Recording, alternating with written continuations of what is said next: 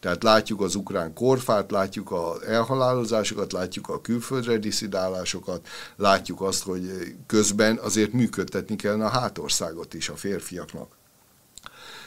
Másrésztről való igaz az is, hogy akik még ott vannak, azoknak egy jelentős része, éppen azért, mert nem 30 napja, hanem sokkal hosszabb ideje nem cserélték őket, és nem, ha le is vitték őket a frontvonal első vonalából, akkor jó esetben néhány nap pihenésük volt, és mennek vissza ebbe a darálóba, amikor ugye már ilyen nyilatkozatokat is olvashatunk az ukránoktól, hogy mondjuk a lövészárokban olyan sokat áldozat, hogy a hullákon gyalogolnak át és próbálnak rohamozni, de már nem elég mély a lövészárok, mert annyi áldozat teste fekszik ott. Tehát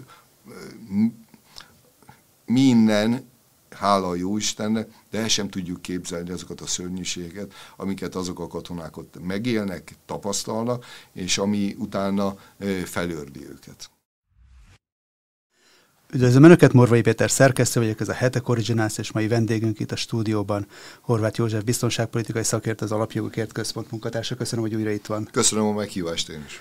Legutóbb még, még talán májusban a NATO csúcs előtt beszéltünk, és azóta azért sok minden történt, és sok idő el is telt.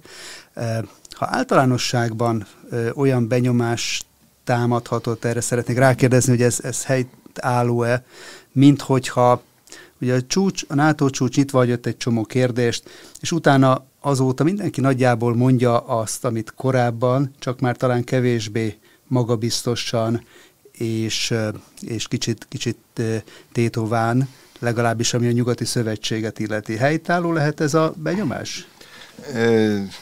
Én azt gondolom, hogy alapjaiban igen, hiszen Nyilvánvaló, hogy a NATO csúcsait volt egy felfogozott várakozás, és alapvetően egy kérdésre koncentrált a média, a, azok az emberek, akik figyelemmel kísérik a politikai eseményeket, hogy mi történik Ukrajnával, felvételre kerül-e Ukrajna vagy nem.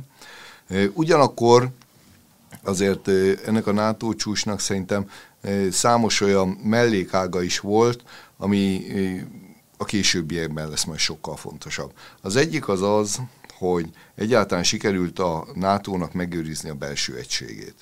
Én azt gondolom, hogy ez egy nagyon komoly teljesítmény, tekintettel arra, hogy a csúcs találkozó előtt azért a NATO tagországok véleménye hogy finoman fogalmazok, erősen megoszlott a tekintetből, hogy mi legyen Ukrajnával.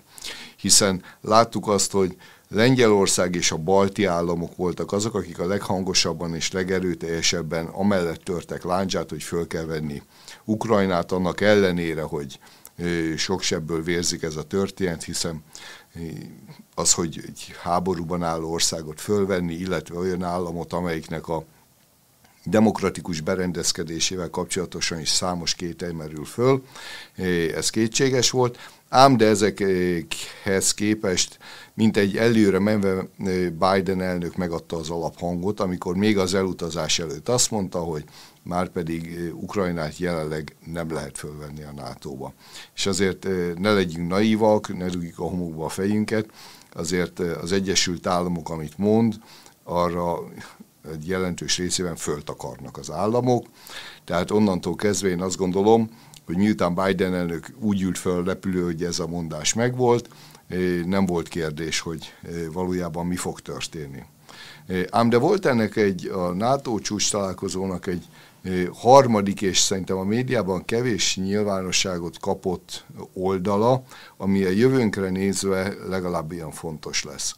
Ez pedig az, hogy szintén amerikai sugallatra, de meghívásra kerültek olyan országok a déli féltekéről, akik vagy az AUKUS szövetségnek a tagjai, mint Ausztrália, vagy pedig ennek a szövetségnek a támogató országai, mint Japán, Dél-Korea, tehát úgy tűnik, mintha az Egyesült Államok a figyelmét és a súlypontot lassan, óvatosan, mint egy anyahajó, amelyik tudjuk, hogy mondjuk még nem is látja a partot, mikor megkezdi a manővert, hogy kikössön.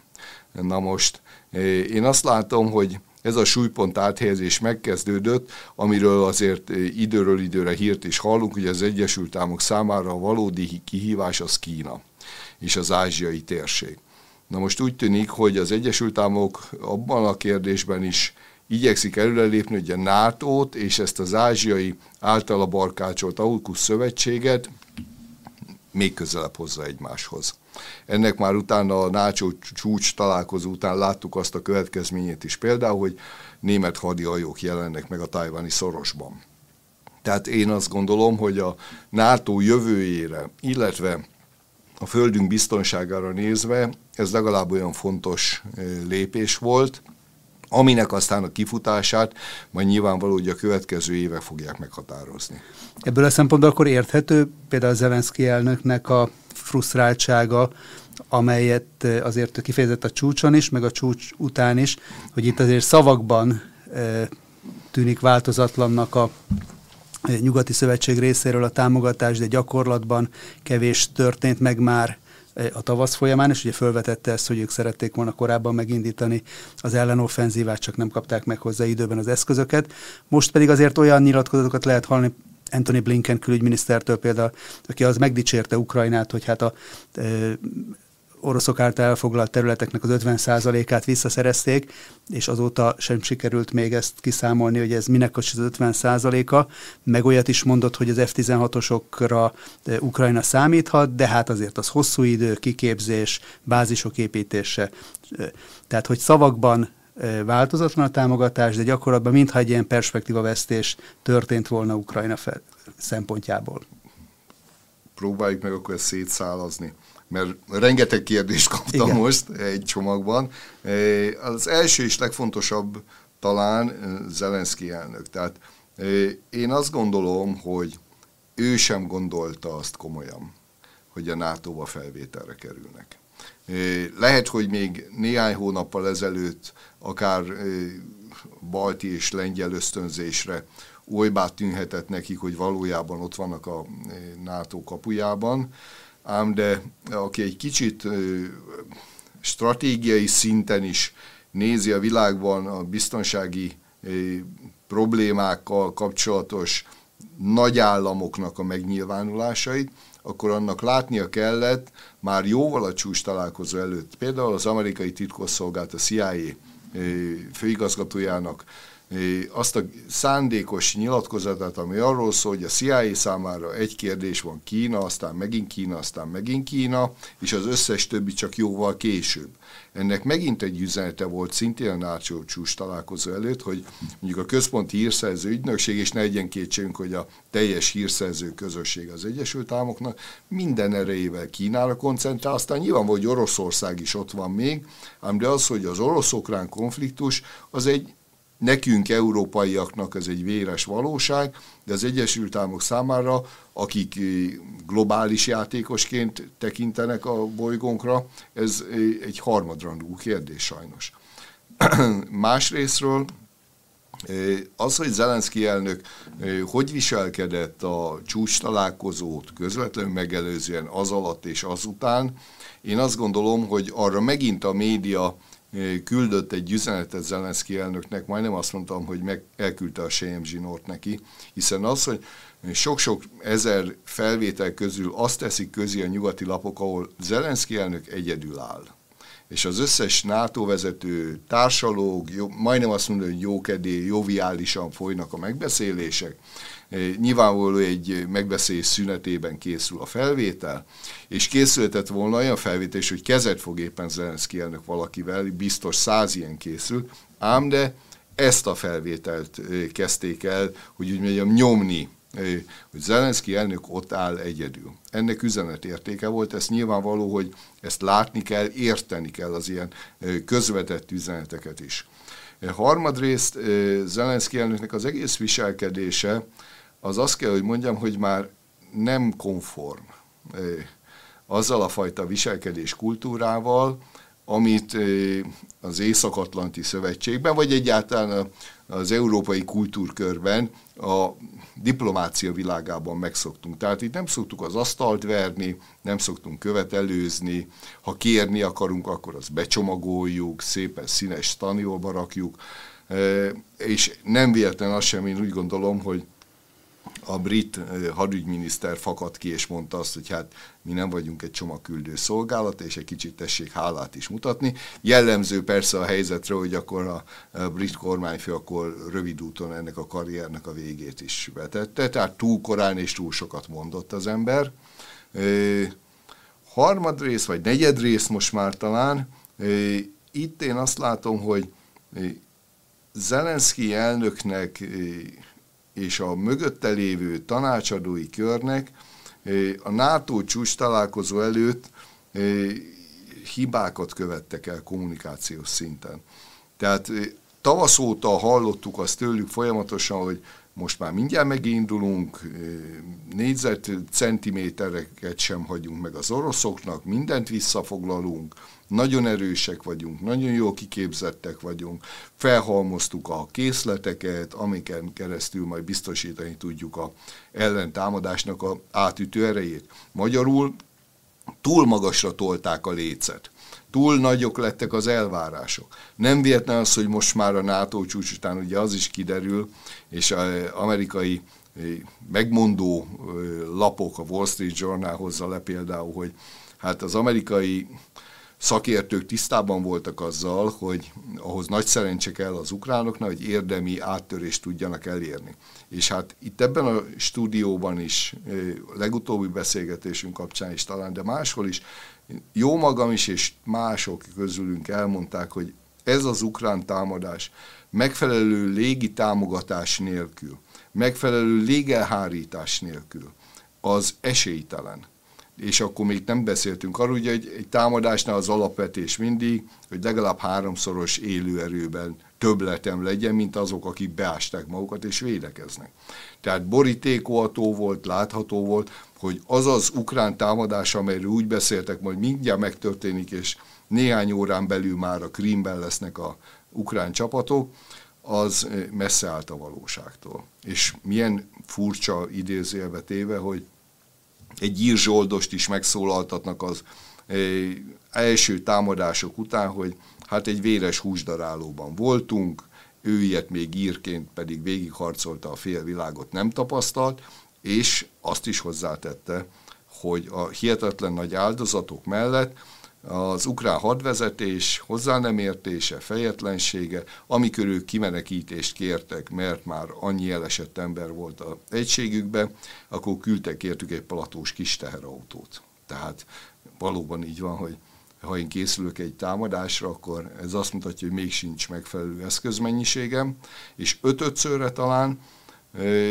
Zelenszky elnök most mondhatja azt, hogy azért csúszott a támadás, és valószínűségben van némi igazsága is egyébként, hogy mert nem kaptuk meg időben a fegyvereket, és azok nem is olyan mennyiségben, vagy nem is olyan minőségben érkeztek. Na de ez látható volt a tavasszal is már, tehát a célok, a lehetőséges és a mögöttük lévő eszközök soha nem voltak szimetriában. Tehát összességében azt kell, hogy mondjam, hogy sajnálatos módon, most az ukrán katonákra értem ezt, és az ő általuk hozott áldozatra, ez majdnem, hogy borítékolható volt. És amikor most már az ukrán katonák mondják azt el, hogy 100 méter elfoglalt területért 4-5 katonának az élete az ár, amit fizetnek 100 méterre az hihetetlenül nagy ár. Pláne úgy, hogy egyáltalán nem biztos, hogy ezt meg is tudják tartani, hiszen látjuk, hogy hullámzik a front, tehát akár kilométereket is előre-hátra, és még egy dolgot tegyünk hozzá, hogy eh, az ukrán katonák minden hősiesség ellenére az orosz beásott, kiépített védelmi vonalaknak csak az előteréig jutnak el. Még nem voltak képesek arra, hogy áttörjék bárhol is ennek a védelmi vonalnak az első részét.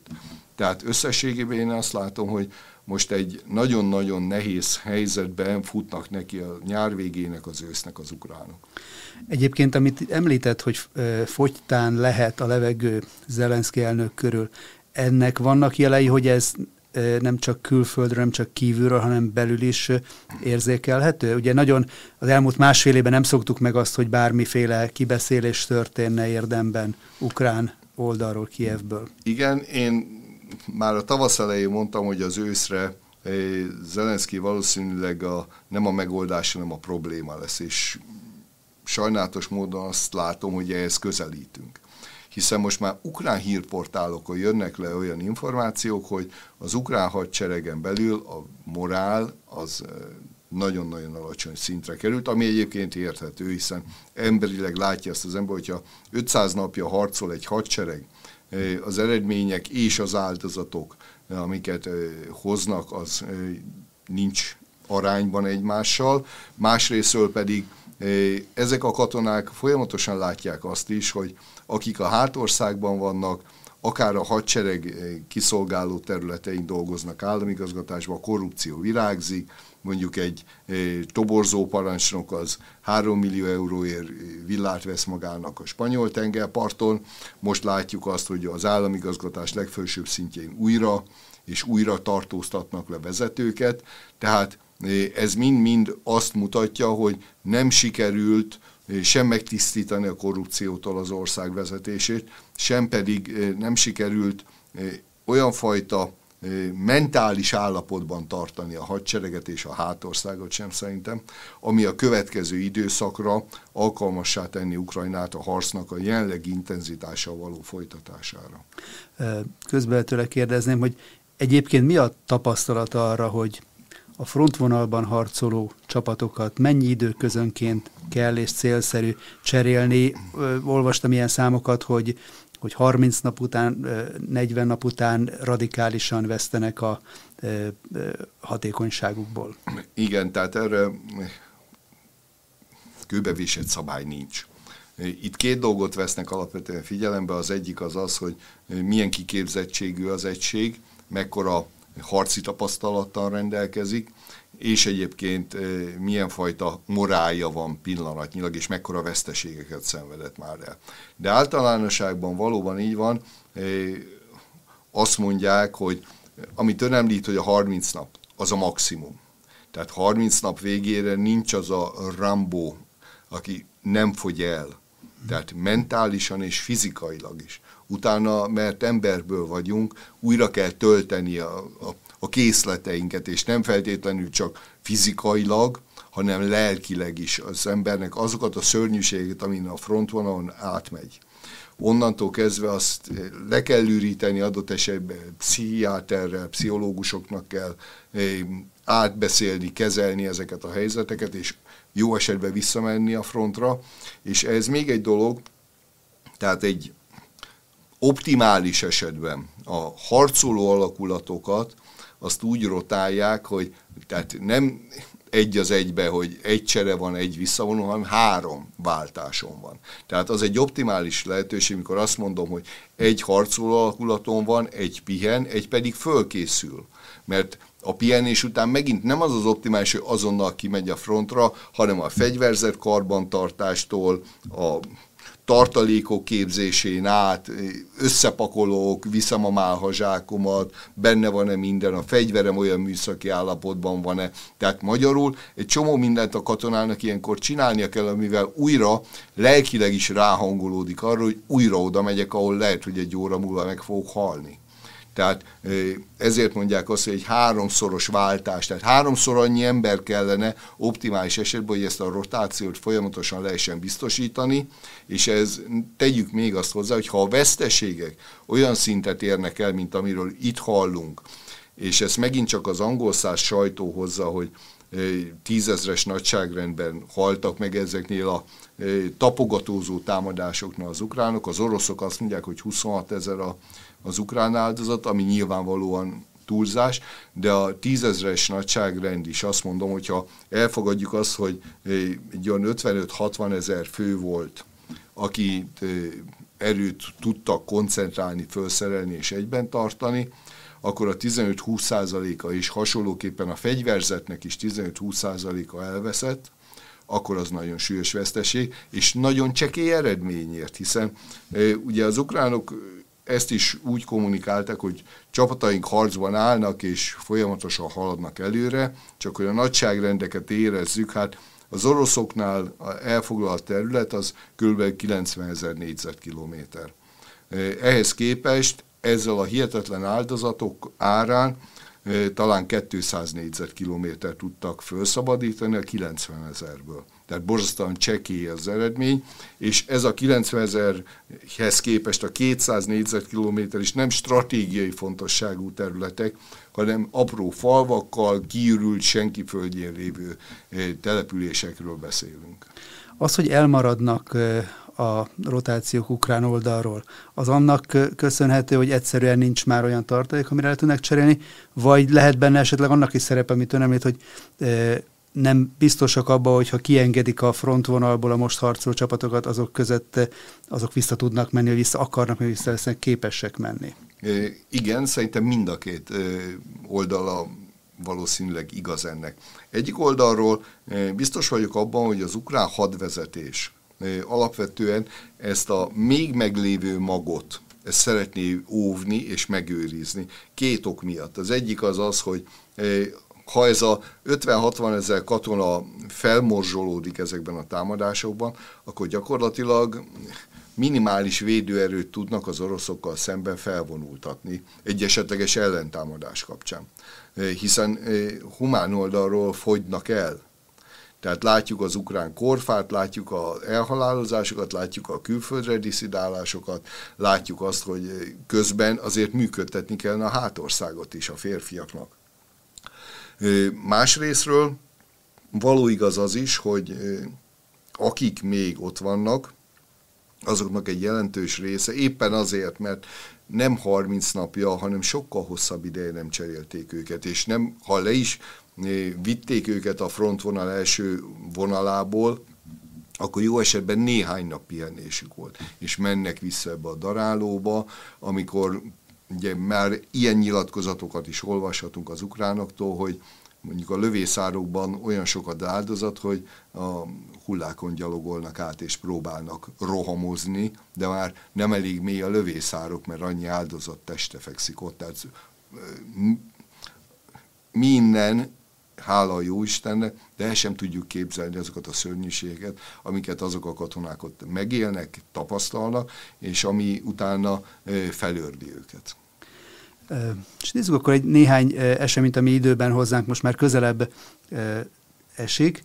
Az elmúlt napokban érkeztek olyan hírek a frontról, hogy nem csak az ukrán ellentámadás zajlik, hanem meg történtek orosz csapatösszevonások, sőt orosz áttörés is, előretörés is Kupjánsztól délre, például 5 kilométer mélységben hatoltak be az ukrán védelembe két nap leforgása alatt. Nyilván e, ez utóbbi, tehát kérdezem is, hogy mennyire e, reális, illetve hogy milyen következményekkel járhat, hiszen hogyha e, orosz részről van aktivitás, akkor az át kell, hogy értékelje az ukrán stratégiát is. Így van. Én azt gondolom, hogy ennek számos tanújelét látjuk az elmúlt tíz napban, két hétben.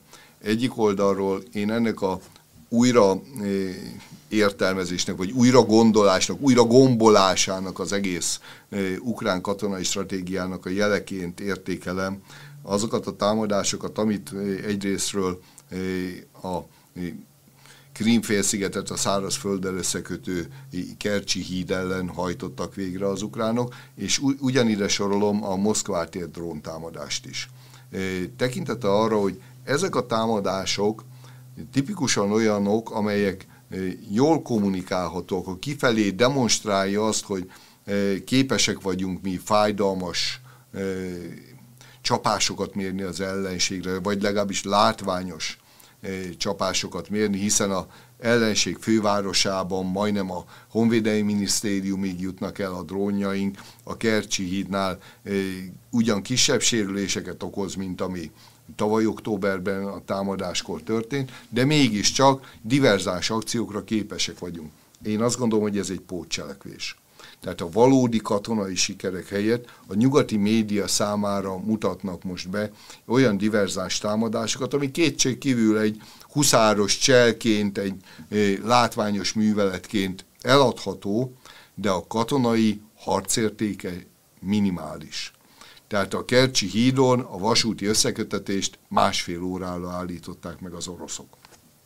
Márpedig a katonai utánpótlást az döntő-döntő részében vasúton szállítják. Az, hogy néhány napig leállították a közúti forgalmat, és csak egyes sávon ment, az a Krímben nyaraló oroszoknak okoz nehézséget, riadalmat, a felvételeket láttuk, tehát összességében ezek mind-mind olyan dolgok, amelyek azt mutatják, hogy a valódi támadás helyett ilyen akciókat hajtanak végre, és ennek még egy tanúsága volt egyébként, hiszen a hírek szerint, és furcsa módon ezek is kiszivárognak most már, hogy víz alatti drónnal támadták meg a Kercsi hidat, és ha minden igaz, olyan hajóról, amely román kikötőből indult el. Tehát itt megint az a félő igazából, hogy a háborúnak ebben a ingatag pillanataiban kiszélesedhet ez a konfrontáció, hiszen ha az oroszok most úgy reagálnak erre, hogy már pedig az, hogy egy román kikötőből indul el egy ilyen hajó, akkor Romániát ellenfélnek vagy ellenségnek tekinti. Most ugye az oroszoktól látjuk azt, hogy a román határ mellé lőnek ukrán célpontokra, tehát nyilvánvaló, hogy ezek a válaszok az oroszok részéről is, még ha nem kimondva is, de elmennek. Tehát itt most idáig ugye mindig azt láttuk, hogy a lengyel-balti térség, Belarus háromszögnél volt egy mindig egy veszélyes helyzet, ha úgy tetszik. Most itt a román-ukrán határnál alakult ki egy hasonló.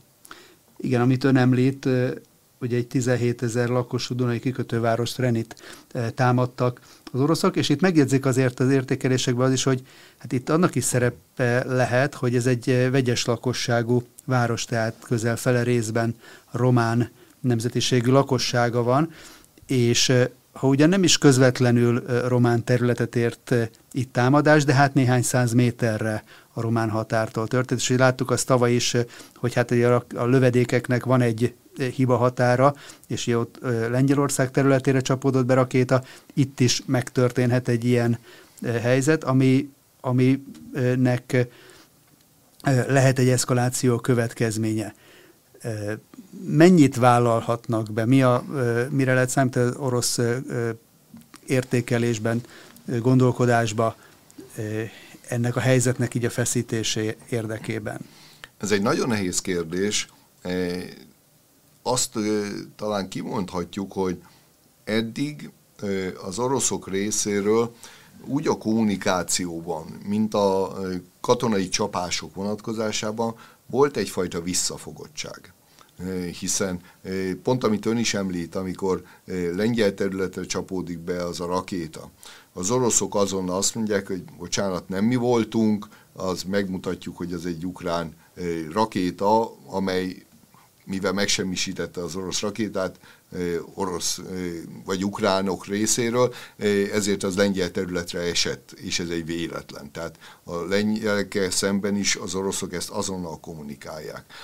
A NATO-val szemben is akkor sem feszítették túl a húrt, amikor nyilvánvaló volt az, hogy a Moszkva cirkáló elsüllyesztésébe legalábbis a célpont meghatározásánál, a koordináták megadásánál az amerikai evexek, amelyek szintén Romániából szálltak föl, tevékenyen részt vettek.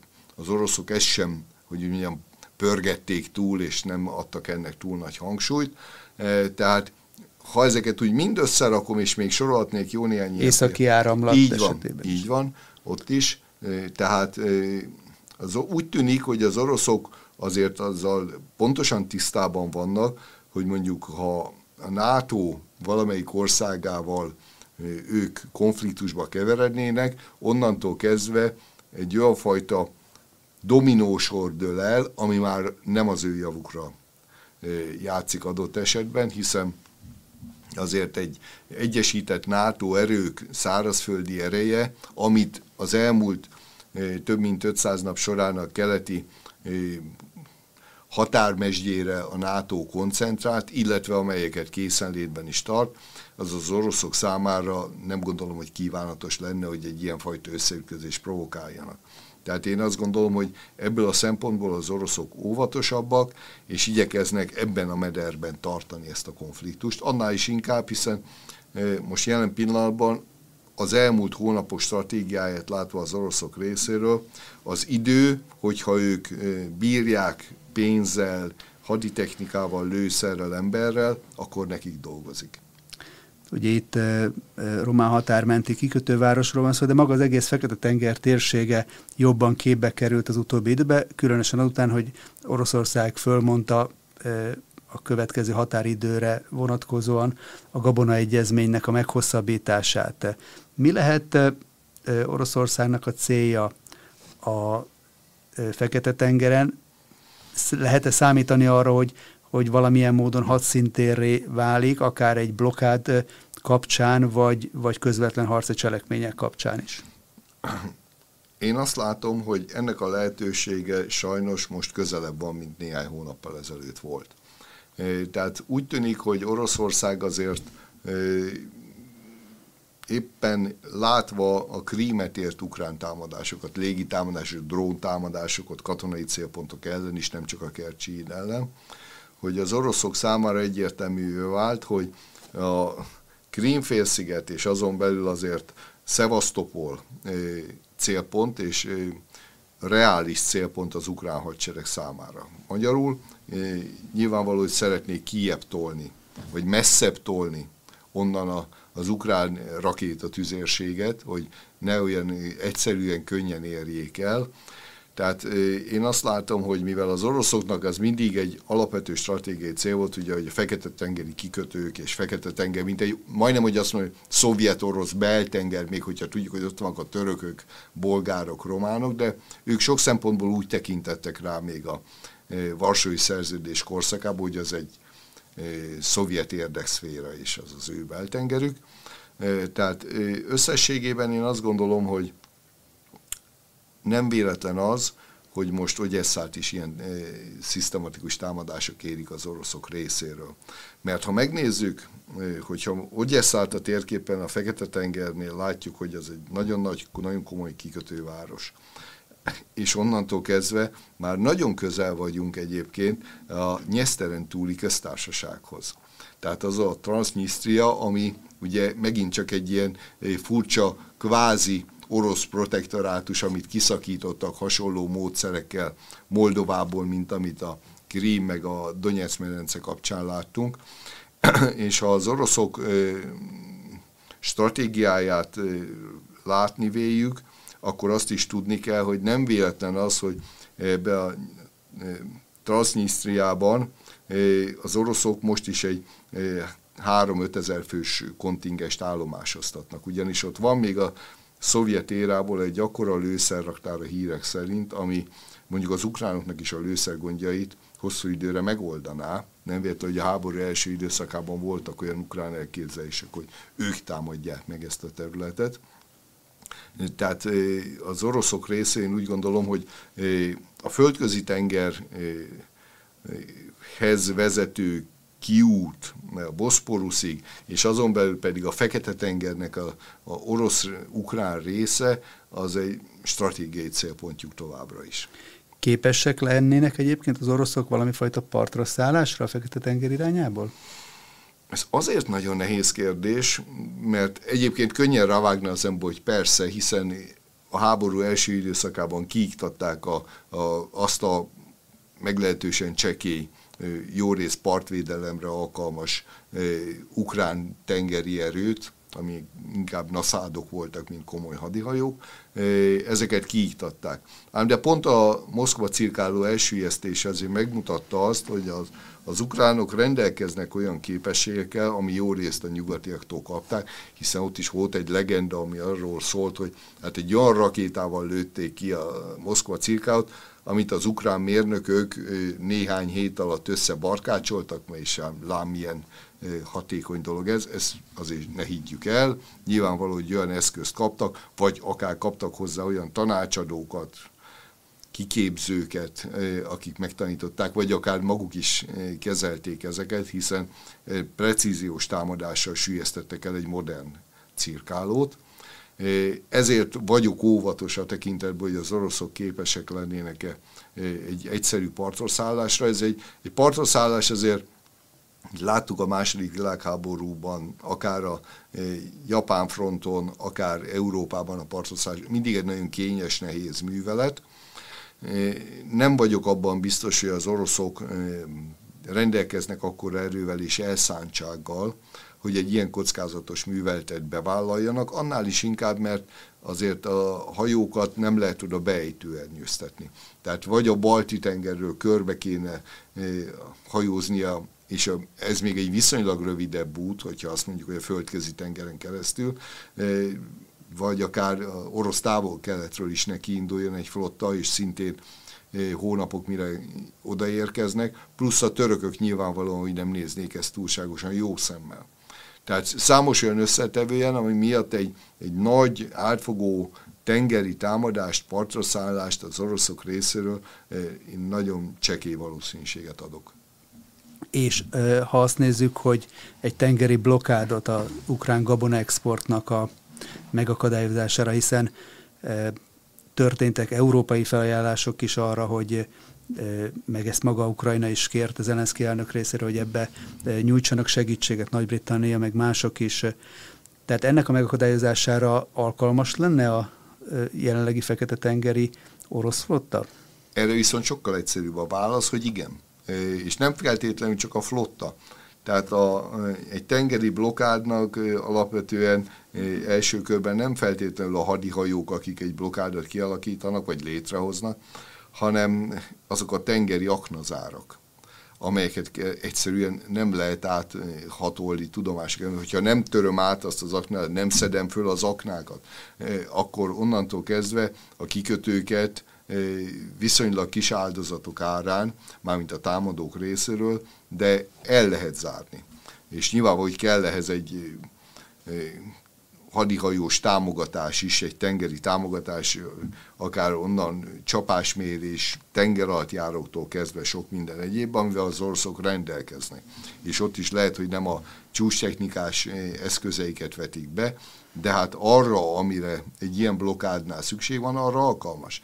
És én azt gondolom, hogy itt az oroszoknak adott esetben legalább két okuk lehet arra, hogy egy ilyet végrehajtsanak. Az egyik az az, hogy azért a törökök által letárgyalt és eddig működött megállapodás szerint ugye, hogy az oroszok kiengedik az ukránoknak a mezőgazdasági terményekkel, mert nem csak gabona, hanem étolajtól kezdve sok egyéb termékről is szó van itt, azt kiengedik a földközi tenger irányába. Ezzel párhuzamosan volt egy olyan ígéret, hogy az oroszok vonatkozásában viszont a, a műtrágyát nem veszik blokád alá, és nem veszik olyan fajta szankciókkal körbe, hogy ne lehessen eljutatni az orosz műtrágyát a világpiacra. Na már most a megállapodásnak ez a része nem teljesült. Tehát az oroszok itt érezhetik egyrészt becsapva magukat.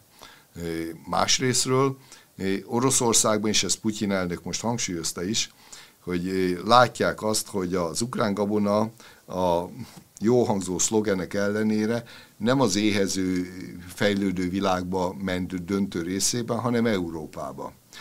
Harmadrészt Oroszország, azért ne felejtsük azt el, hogy legalább az elmúlt 10, de inkább 15-20 évben úgy is fejlesztette önmagát, hogy önellátását megteremtette, hiszen emlékszünk földrajzi tanulmányiból még a Szovjetuniótól kezdve, az orosz éra első feléig is, hogy jó részt az Egyesült Államokban és Kanadából vásároltak gabonát, hogy kenyeret tudjanak adni az embereknek.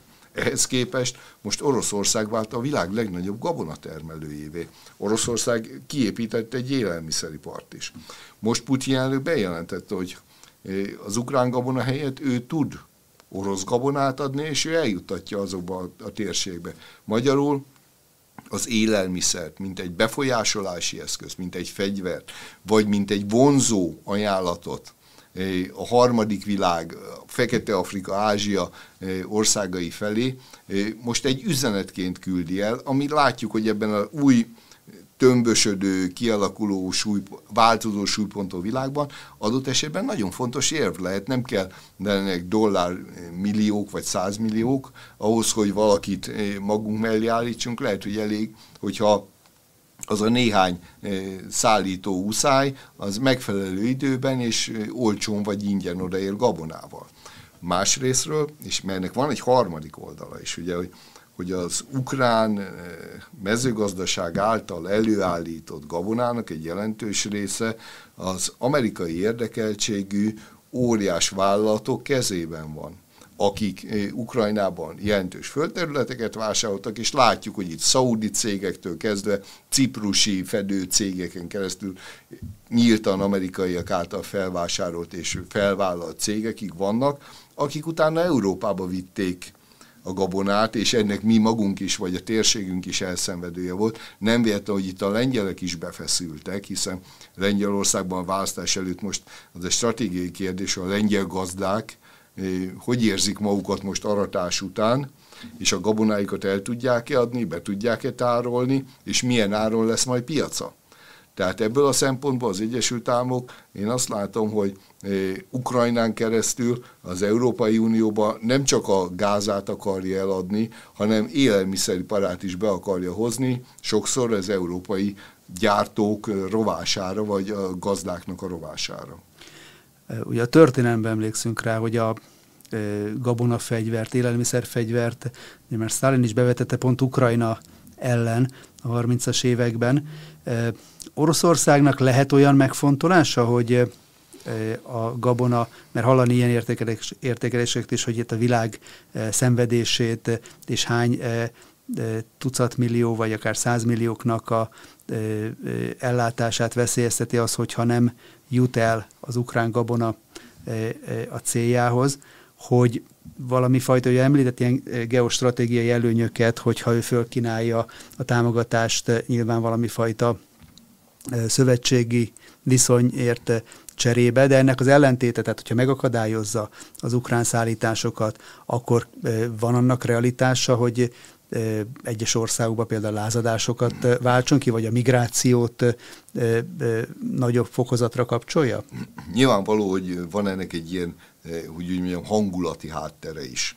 Ugyanakkor ezt azért csökkenti az, hogy ezt, ugyanezeket a indokokat tavaly ősszel is hallottuk és utána kiderül az, hogy az ukrán gabonának, vagy élelmiszer alapanyagoknak alig 10-15 százaléka az, amely valóban azokba a térségekbe ment, a döntő-döntő része az Európa irányába ment. Tehát eh, ez az érv, hogy eh, itt ez milyen katasztrófákat okozhat. Láttuk azt, hogy már tavaly sem törekedtek arra, hogy a, az éhezők megsegítésére küldjék el az ukrán élelmiszer termékeket. Másrésztről az nyilvánvaló ugyanakkor, hogy az Európa irányába növekvő migrációs nyomás még egy fokozattal való felkapcsolására viszont tökéletesen alkalmas ez a történet. Tehát az, hogy azok, akik hezitálnak, és itt most nem csak Észak-Afrika a közeket, hanem a száhelővezetig lemenően, vagy még akár Ázsiai, Pakisztánig Indiáig menően, hiszen most már hogy onnan is megjelennek a magyar határnál. Tehát az, hogy akik még gondolkoztak, vagy nem döntötték el, hogy most elinduljunk, ne induljunk, azoknál ez lehet egy motivációs tényező, hogy jaj, lehet, hogy éhínség lesz, lehet, hogy nem jön meg a szállítmány időben, most még talán van annyi pénzem, hogyha eladom a ingóságaimat és kifizetem az embercsempészeknek, akkor bejutok Európába adott esetben. Tehát ezt a fajta ösztönzést viszont megadhatja ez a válsághelyzet, amit itt most kialakult élelmiszer területen. És nézzünk végül még egy térséget, ahol azért érzékelhető a feszültségnek az erősödése. Ugye ez Lengyelország és Belarusnak a régiója szólnak arról hírek, hogy Lengyelország jelentősen megerősítette a egyébként korábban is már feszült fehér orosz határszakaszt, nagy mennyiségű katona és páncélozott jármű tart a régióba, mert hogy attól tartanak, hogy a Fehér Oroszországba, Belarusba telepített Wagner csoport e, valami fajta akcióra készülhet velük szemben. E, hogyan lehet értékelni? Ez egy mondva csinált feszültség, vagy lehet, ugye retorikában rájátszanak azok a megjegyzések, amit eh, Putyin elnöknek és Lukasenka elnöknek a találkozóján elhangzottak, ilyen gondolatkísérletek a varsói kirándulásokról és egyebekről. Igen, valóban így van, és a, most eh, nem egy ilyen nagyon nehéz és nagyon feszült helyzetben lennénk, akkor talán még mosolyognánk is ezen. Tehát azért azt látni kell, hogy ez a most már ilyen végeláthatatlan tévéregényé alakuló Prigozsin történetben, aminek most még nem látjuk, hogy ez tragikus lesz, vagy tragikomikus, vagy éppen vígjátéki fordulatokat vesz, hiszen már ezt a nagyhatalmú vezértől legutóbb ugye már látjuk alsónadrágban, egy sátorban szerencsétlenkedni. Meg hárempasaként úgy most. Van, úgy van, tehát az oroszok részéről folyik egyfajta lerombolása annak az idolnak, amit föl lett építve, hogy Prigozsin és a Wagner, és milyen hihetetlen erő van mögöttük. Azért ebbe is néhány dolgot szögezzünk le. Prigozsint meggyőződésem szerint Putyinék rutinosan beterelték egy egyirányú utcába, és utána levették a saktábláról, fájdalom nélkül. Ezt követően fájdalom nélkül a Wagnert lefegyverezték. Látjuk, hogy milyen tömegű fegyvereket, raktárakat adtak át, és szó nélkül engedték át. Látjuk azt, hogy egy olyan új vezetőt raktak a Wagner, nem számolják fel a Wagnert, ennek én azt gondolom, hogy két oka van. Egyrészt távoli vidékeken, Afrikától Ázsiáig, ahol a Wagner zsoldosai szolgálnak, az oroszoknak stratégiai fontosságú. Másrésztről, amit ön említ, ez a Belarusba átkerült akár 7-8-10 ezer Wagner katona, aki most a hírek szerint ugye az ukrán határ mellett tart kiképzést a belarusz hadseregnek, hogy még modernebb, még hatékonyabb, ütőképesebb legyen a belarusz hadsereg.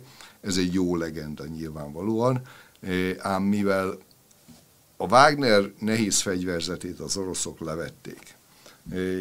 Egy olyan embert raktak a Wagner élére, aki még az afgán szovjet-afgán háború időszakából Szovjetunió hőse is volt minden.